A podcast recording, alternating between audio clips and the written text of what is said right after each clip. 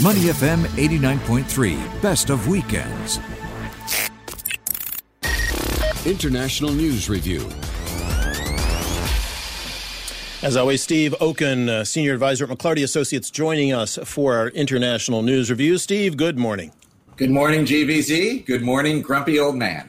You see? There you go. always get the positives. Steve would never lie as well. I got to say that. Slips them right in under the radar. They come right in. Good morning to you. All right.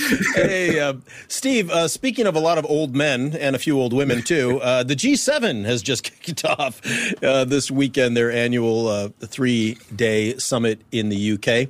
Uh, we saw Boris Johnson out talking about vaccines. We saw the Queen hosting them to a party. Uh, give us the latest on, on what we know is happening there or, or is expected to happen. Well, this is a, a, really critical meeting because this is the chance for two things to occur. One, it's to show the world, right, the capacity of multilateralism, the, the, the capacity of countries to work together to solve our problems uh, that we face as a, as a globe. Um, it's that the major democracies are best to tackle these big global challenges. And then for the United States, of course, is to show that it is back to the multilateral system as a partner and uh, shift away from where Donald Trump had taken the United States. And Steve, I was watching it, and anyone who hasn't seen it, do watch the photo op alone because the comedy priceless. Watching Boris Johnson trying to arrange those guys on a, what looks like a windy, cloudy, grey Cornwall beach, priceless. But that aside, and we'll get to China in a moment. But it does seem a little bit of a we're all in this together now. You mentioned there it's liberal democracies unite against uh, COVID 19, against the more pressing issues of the day. And I was watching it thinking, Steve, that China, China is hovering in the background, and it does feel there's an, I won't say us and them, but there does feel an element of, look, guys, we're all back, we're all united, Western world. Oh, and Russia as well, right? On and Russia, side. of course, yeah, yeah but I'm thinking more specifically about China, yeah. Taiwan, which we'll get to. It was an element of that, Steve, an element of, look, guys, we're all uh, clenching our muscles together, Western world unite. Well, and that's that is exactly what the G7 and certainly the United States within the G7 is hoping to accomplish. It's to say we have to stick together as we enter a much more difficult phase of competition with China and looking what China's done. The EU broke off in, in part from the United States during the Trump era because the EU could not trust the United States to work with the EU. So instead of uniting together to solve these multilateral challenges. You saw the EU negotiate its own trade agreement with China, very different from what the US was doing. You saw the US taking a, a much harsher approach when it came to sanctions and when it came to technology.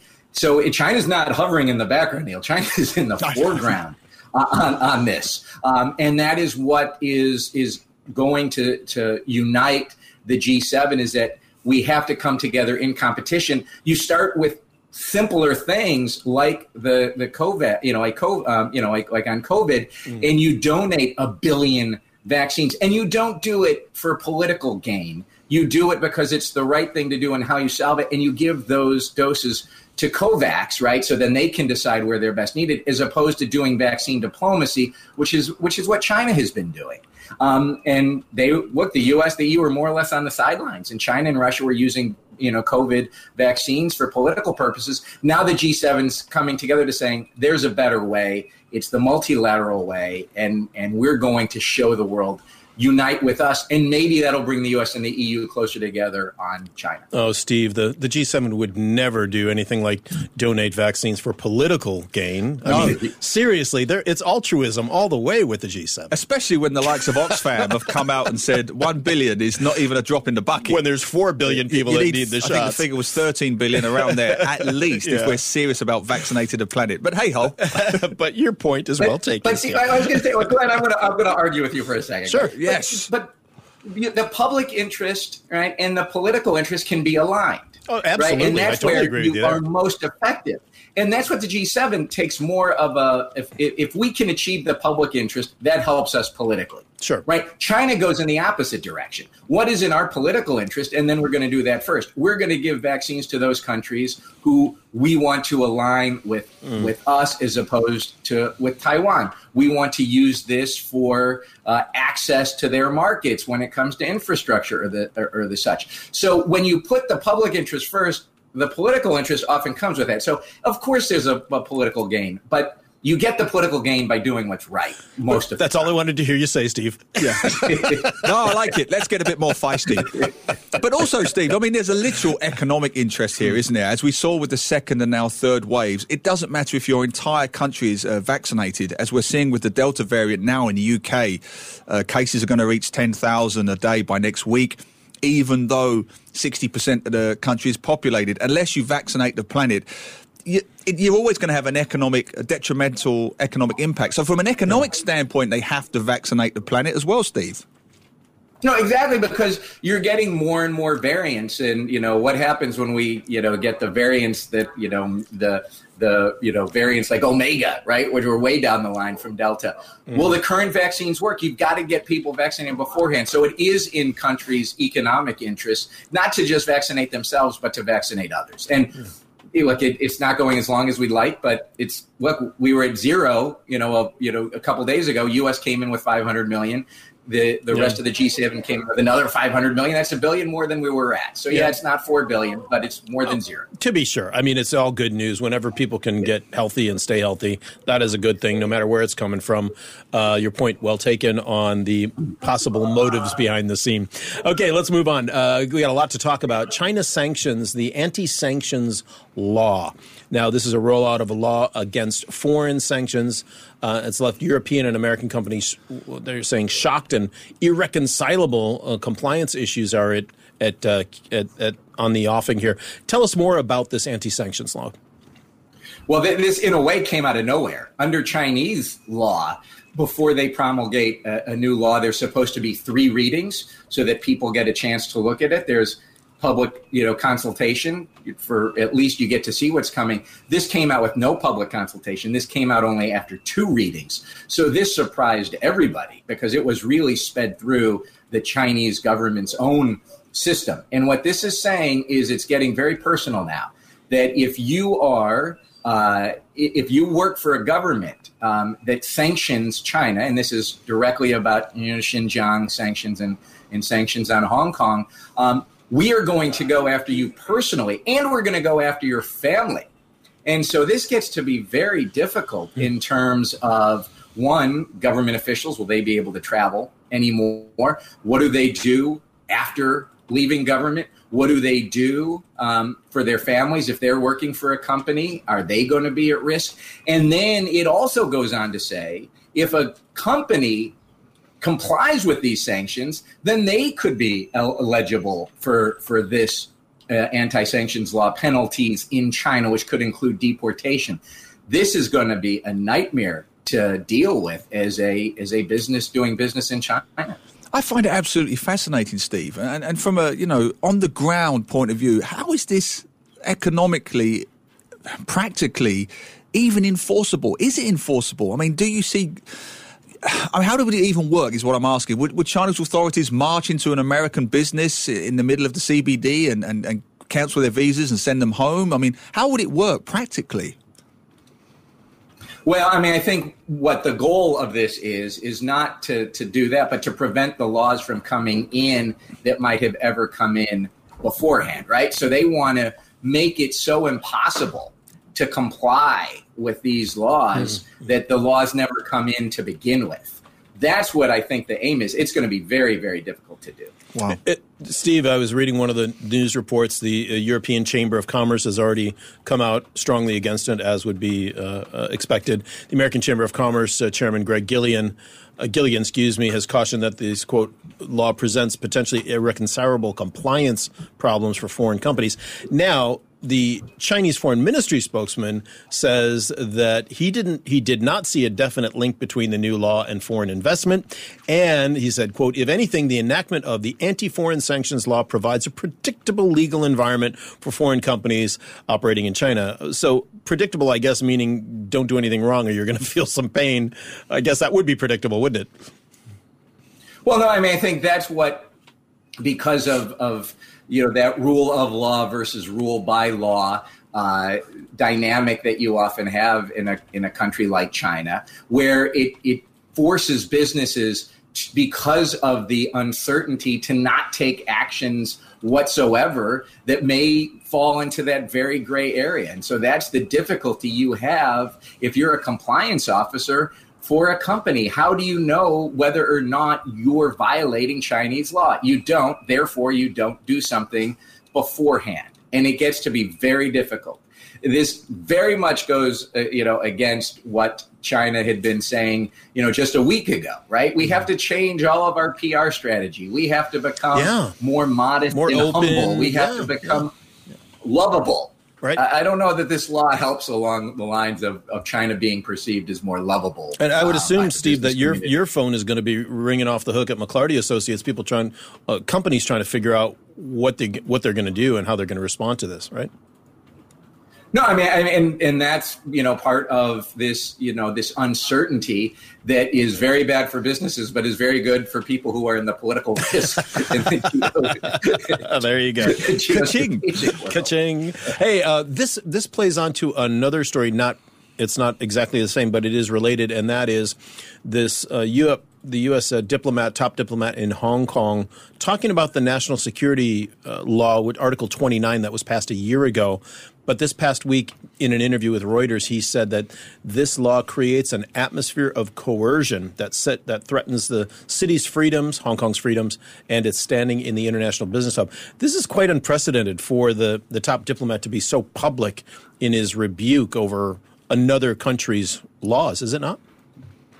Yeah, well, this is this is no nothing has changed in the past year in Hong Kong. I think what you see changing is the U.S. is going to be more open and and direct in confronting mm. China, mm. where it sees China infringing on human rights. This is part of that values based diplomacy that the Biden administration is doing. It's where you see, you know, sec- the Secretary of State of the United States again said that there was a genocide occurring in Xinjiang and said that to directly to the Chinese his Chinese counterpart this week. is where you have the US Consul General in Hong Kong saying that this national security law which prohibits foreign government officials who are accredited in Hong Kong by the Hong Kong government to talk to Hong Kong people. I mean, how can you? That's part of your job. That's part of being accredited. And so it's it's no new policy from the Chinese government here, but it is a new view of the United States certainly that we are going to be very open and direct in sticking up for what we see are you know universal values that we are going to promote. And do you think, Steve, that is why? I mean, I do wonder about the timing as the G7 goes on now in Cornwall in England. You've got China with these anti sanction laws. It, there's an element, at least to me, of saber rattling going on right now. Lines are being drawn in the Cornwall sand, quite literally, while you're meeting in the G7. Look what we're doing over here, which ties in very nicely to Glenn will mention Taiwan in a moment. There does seem to be an element of this now, uh, Steve. Sl- uh, I use the word belligerence loosely, but a slight element of that on both sides as they're both sticking in, if you like, bedding down for the long term. What this is, it, it's it's the shift is is Kurt Campbell, the the senior American diplomat working on Asia issues, has said the the era of engagement is over and the era of competition is now here.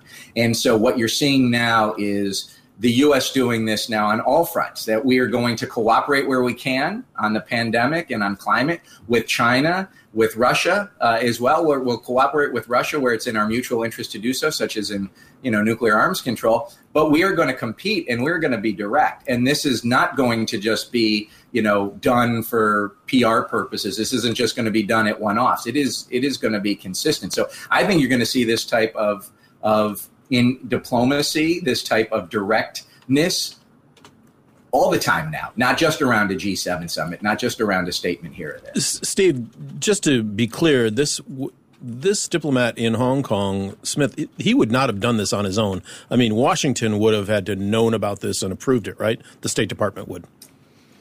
No, of course. Yeah, no, no. When you make a a statement like this and you're an ambassador or in, in the senior uh, U.S. official, such as the consul general in Hong Kong, no, that goes through the State Department, goes through the the NSC. So, so this is part of this coordinated be, uh, this coordinated effort you were talking about by the Biden administration to talk about values. Yes, much much more coordinated now than it was under the Trump administration. Yeah, yeah. You now have a, a whole of government approach uh, to, to foreign policy and certainly to China that was was mm. missing in the last administration. Okay, John Cena, take that. All right, our final story here uh, about uh, Japan calling Taiwan a country this week, which uh, those of you who have been following this saga over the past uh, few weeks uh, is not something mm. that Beijing takes time, kindly to. What, what happened, Steve? Well, I'm, you know, I, I imagine unlike Mike on, Prime Minister Suga is not a regular listener of this show, or he would not have. Wow. well, look, we haven't heard that he doesn't listen. Yeah. We haven't heard that he doesn't listen. We tend so to be half full kind of guys on this show. We're assuming he listens. Of course. well, Glad you need to mention his name when you do the rundown of there the regulars. I, have yeah. missed it. I've missed Prime Minister Suga. They're always listening, Steve. They're always listening here. anyway, so what? So, a few days ago, he he made some comments. What happened? No, I mean basically it was a, a this was really a, a, slip of the tongue as John Cena did. I mean he was talking about uh, you know he, he, a string of locations or places that have been handling uh, COVID. I think it was COVID well was in that context, and he said you know countries like Australia, New Zealand, and Taiwan, um, and it was just something that came out naturally. It's it's something that you wouldn't expect uh, a prime minister to do, but it really was it was a slip of the tongue. Unlike uh, you know, John Cena, uh, the country of Japan, uh, is not going to gravel uh, and apologize. Yeah. Um, and said, look, our policy is very clear. It's you know it's the same policy the United States has. It's you know there's a single country. That country is is China, but they weren't going to apologize. China had to say what it said. Now the interesting thing will be, will China take it further, or will they just say, don't do this again, mm. and then move on? Which is presumably what will happen. But in this new heightened era of global tensions, who knows? And where do you, I mean, this is probably a question you can't answer, but clearly, again, even this example with Japan fits into the narrative of sides being taken up and in emboldened stances of all countries concerned. Where does this go from here? Do you see increasing belligerence on both sides? Well, I mean, on the on the, the Taiwan issue, I mean, and you know, I was on a on a, a, a, call with a client, and we were just going over their website, and their website, you know, had a, a tab that said countries, and it said, you know, we we are in sixty one markets, and I said, or we're in sixty one countries, and I said, go make sure your drop down does not list Taiwan as one of those sixty one countries.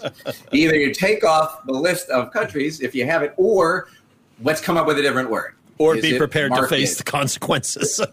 no, you do not want to face those consequences, and it, you shouldn't call it a country because, like, the United Nations doesn't recognize it as a country, right? It's it's it's a it's a territory, it's a market, it's an economy. I mean, you could use whatever word you want, but you got to be. Look, you do have to be careful, and you have to recognize the political sensitivities if you're going to be doing business mm-hmm. in China, if you're going to be engaging with China diplomatically, and you have said officially there is only one China, and you you kind of leave it vague don't call Taiwan a country. Call yeah. it, but you could deal now. Now that what is interesting coming up at the at the G7 is, but should you get Taiwan more engaged in multilateral int- institutions like the WHO, which they are not a part of? And if you're really going to have uh, a, a, way to attack the pandemic globally, shouldn't Taiwan be part of that effort? Hmm.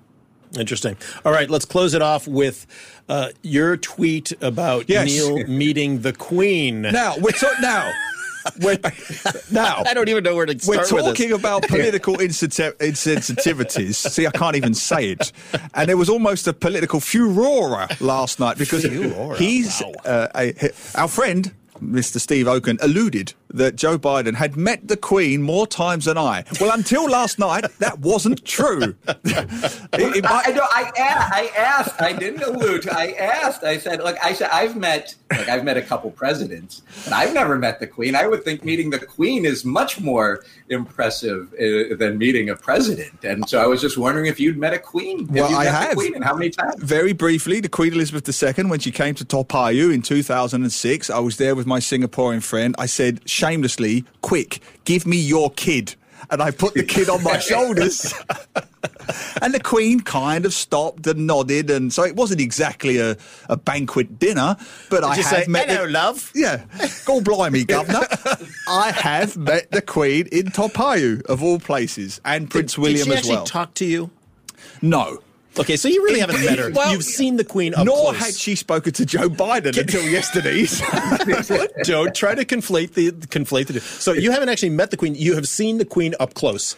yes. Thank you. And I have seen. Prince William's uh, bald spot up close. And I will say this I have had a letter from Prince William, an actual letter from Prince William, thanking me for the book that he was given that I'd wrote about Singapore. I had a, a and he signed it him. Well, I say he'd signed it. One of his one of his sure he's- butlers had signed it. But Sure you he know, picked up his pen and just said, "Oh yeah, Neil All right, so Neil- yeah.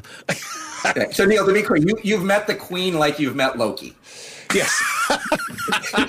and very memorable encounters they were, Mr. Steve, this is why we have you on the show. You are welcome back every Saturday. I think we've got another guest next week at 9.30. I've got Tom Hiddleston coming on. All right, Steve Okun, thanks again. Appreciate your time today. Thanks, guys. International News Review. To listen to more great interviews, download our podcasts at moneyfm893.sg or download our audio app. That's A W E D I O. Available on Google Play or the App Store.